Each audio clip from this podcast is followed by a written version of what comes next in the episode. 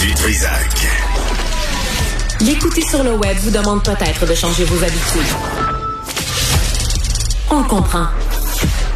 Mais son émission en vaut l'effort. Alain Pronkin est avec nous, spécialiste des religions. Alain, bonjour. Et bonjour Benoît. Bon, euh, qu'est-ce qui se passe dans les universités américaines? Ben, c'est université américaine. Après ça, on va parler du Québec puis du Canada. Ce qui se passe, c'est qu'il y a eu des appels au génocide des Juifs sur des campus universitaires. Et là, on parle pas des petits campus universitaires. On parle entre autres de l'université Harvard, du MIT et de l'Université de Pennsylvanie. Alors là, il y a trois présidentes là-dedans. Il y a Mme euh, Claudine Gay, Harvard, Sally Block du MIT et surtout Liz Magel de l'Université de Pennsylvanie qui, elle, a démissionné. Alors, les appels sont tellement importants parce qu'on on dit, écoute, on veut l'intifada que le Congrès américain, c'est le Parlement des États-Unis, a convoqué ces trois présidentes-là. Ils ont dit, écoutez, on veut savoir qu'est-ce qui se passe. Est-ce que vous défendez les étudiants juifs sur vos campus?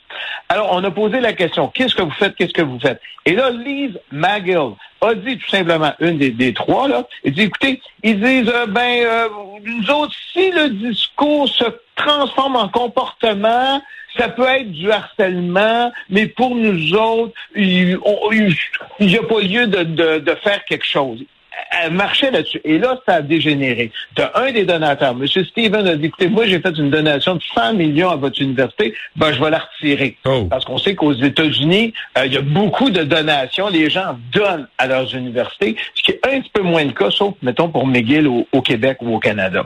Alors là, euh, elle, elle a démissionné le lendemain. Et là, elle est venue dire, elle dit, écoutez, euh, maintenant, je considère que l'appel au génocide du peuple juif et du harcèlement et de l'intimidation, mais que la politique de l'université devait être clarifiée et évaluée. Un instant. Il me semble quand tu des appels au génocide du peuple juif sur le campus, que les étudiants israéliens disent, écoutez, on est menacé, fait quelque chose. Ben pas juste de dire, ben, on va évaluer, puis on va regarder la politique. Est-ce que c'est rendu du harcèlement? Ça l'est pas. De l'autre côté, du côté de Harvard, Mme Claudine Gay garde son poste. Les gens ont dit, correct, on va vous garder là, mais elle, elle a été un peu plus... Euh, elle était moins pire que Mme Maga. Elle a dit oui, il faut faire quelque chose. Puis elle, elle avait une certaine ouverture. Et du côté de Charlie Block, elle aussi, elle garde son poste. Mais c'est pour te dire qu'aux États-Unis, c'est rendu au Congrès les étudiants juifs sont menacés. Écoute, ce qu'on utilise comme terme, c'est intifada. On se souvient que les intifadas, c'était les premières révoltes sur le territoire euh, palestinien où on lançait carrément des roches à l'armée. Mais c'est devenu aussi, ça veut dire tout simplement le soulèvement. Mais tu ça dans les universités aux États-Unis. Mais pour que ça finisse au Congrès, et que les représentants, les députés là-bas posent des questions, c'est rendu quelque chose.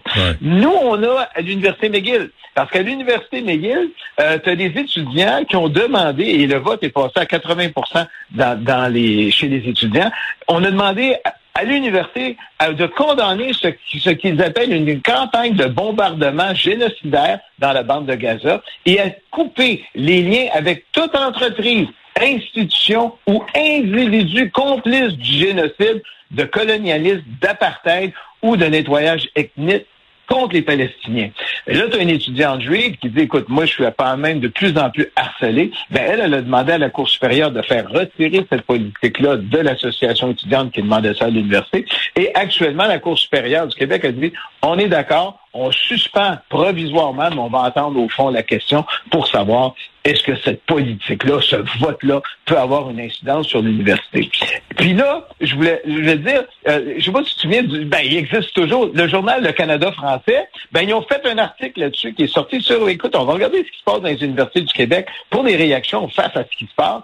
Et ils ont beaucoup de pression de la part des étudiants, euh, tant les, du côté euh, palestinien que du côté juif.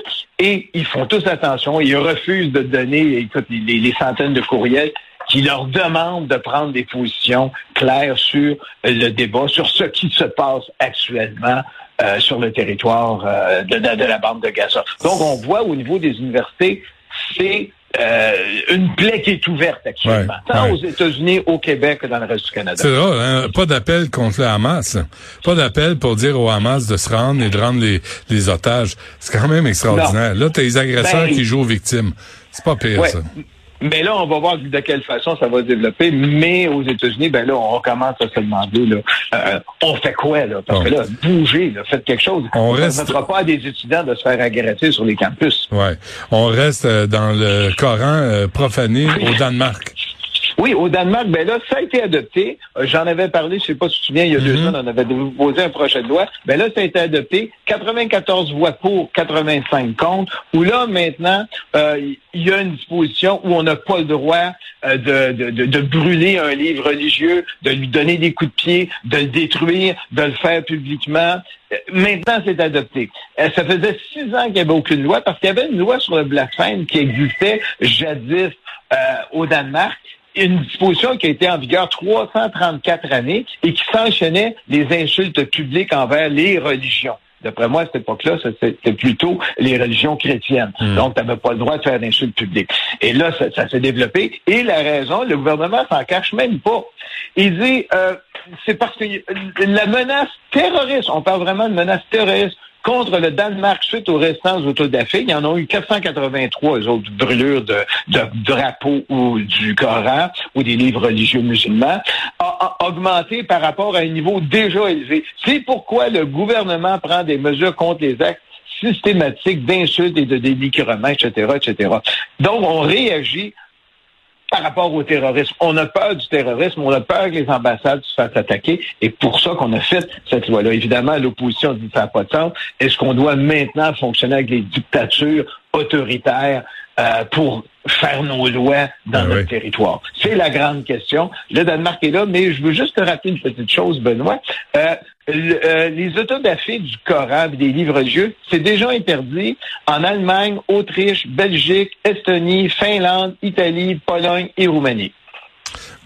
Bon, on a donc, donc, on s'est soumis euh, à la peur des terroristes. Euh, ça, les, les, terroristes, les cranqués religieux ont gagné encore une fois. Et il y a aussi la condamnation, mais c'est même pas le bon mot, des six ex-collégiens impliqués dans l'assassinat de Samuel Paty. Rappelle-nous qui était Samuel Paty. Samuel Paty, c'est un professeur d'histoire qui avait décidé dans un cours euh, de montrer les caricatures du prophète qui avaient été dans le Charlie Hebdo, euh, où on dénigrait évidemment le prophète. Et Charlie Hebdo, on sait ce qui est arrivé le prophète Mahomet, on sait ce qui est arrivé. Il y a eu des, je me souviens plus exactement, je pense 14 morts, 17 morts, mais ça avait été euh, un carnage qu'il y avait eu là. Et il avait décidé de montrer ça. Mais il y avait un réfugié tchétchène qui a décidé qu'il était contre ça, lui, et qui avait entendu parler qu'il y avait un prof qui avait l'intention de faire ça.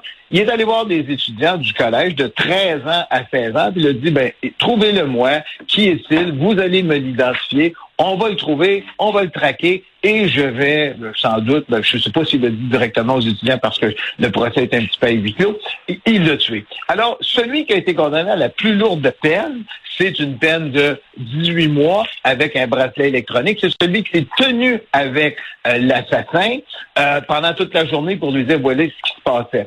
Les autres étudiants ont eu des peines inférieure, évidemment, à, purger dans la collectivité ou euh, sentence suspendue, euh, parce qu'on dit, eux, ils avaient servi, OK, il est rendu là, il est rendu là, puis on se rapportait.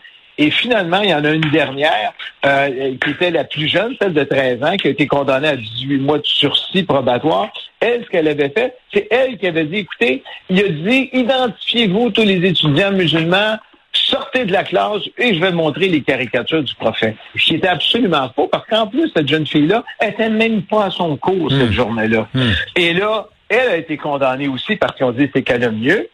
Mais là, surtout, moi, ce qui est important, parce qu'on parle de mineurs, Benoît, de 13 ans à 16 ans, ils ont eu leur sentence, tout est beau. Mais moi, ce que je trouve plus grave, ce sont les parents. Et là, prochain, prochain procès va commencer l'an prochain. Et là, c'est huit adultes, dont le père de la fameuse collégienne qui avait dit, hey, voici l'histoire qui est arrivée, parce que eux, ils ont fait une campagne sur les réseaux sociaux contre ce professeur-là. Alors là, c'est un procès important parce qu'on va dire, écoutez, est-ce qu'on peut arriver avec une fausse nouvelle? Monter ça comme ça, c'est entraîner la mort de quelqu'un. Ben Et ça, c'est le procès qui va être à suivre. Égorgé, hein? Égorgé. Ah oui, égorgé, égorgé. Puis en plus, Benoît, juste pour te rappeler, il y en a un autre qui a été égorgé, je pense que c'est un germano-philippin près de la Tour Eiffel euh, le 2 décembre dernier. C'est pas fini, Benoît. Incroyable. OK, Alain Pronkin, merci. On se reparle, oh, on se reparle en 2024, mon ami. Oui, et alors je te souhaite, Benoît, un joyeux Noël et une bonne année. Puis je suis prêt pour 2024. Parfait. Avec notre propre pape qui va avoir 87 ans la semaine prochaine. C'est bon. pareillement. Merci Alain. Bonne journée, Bernard.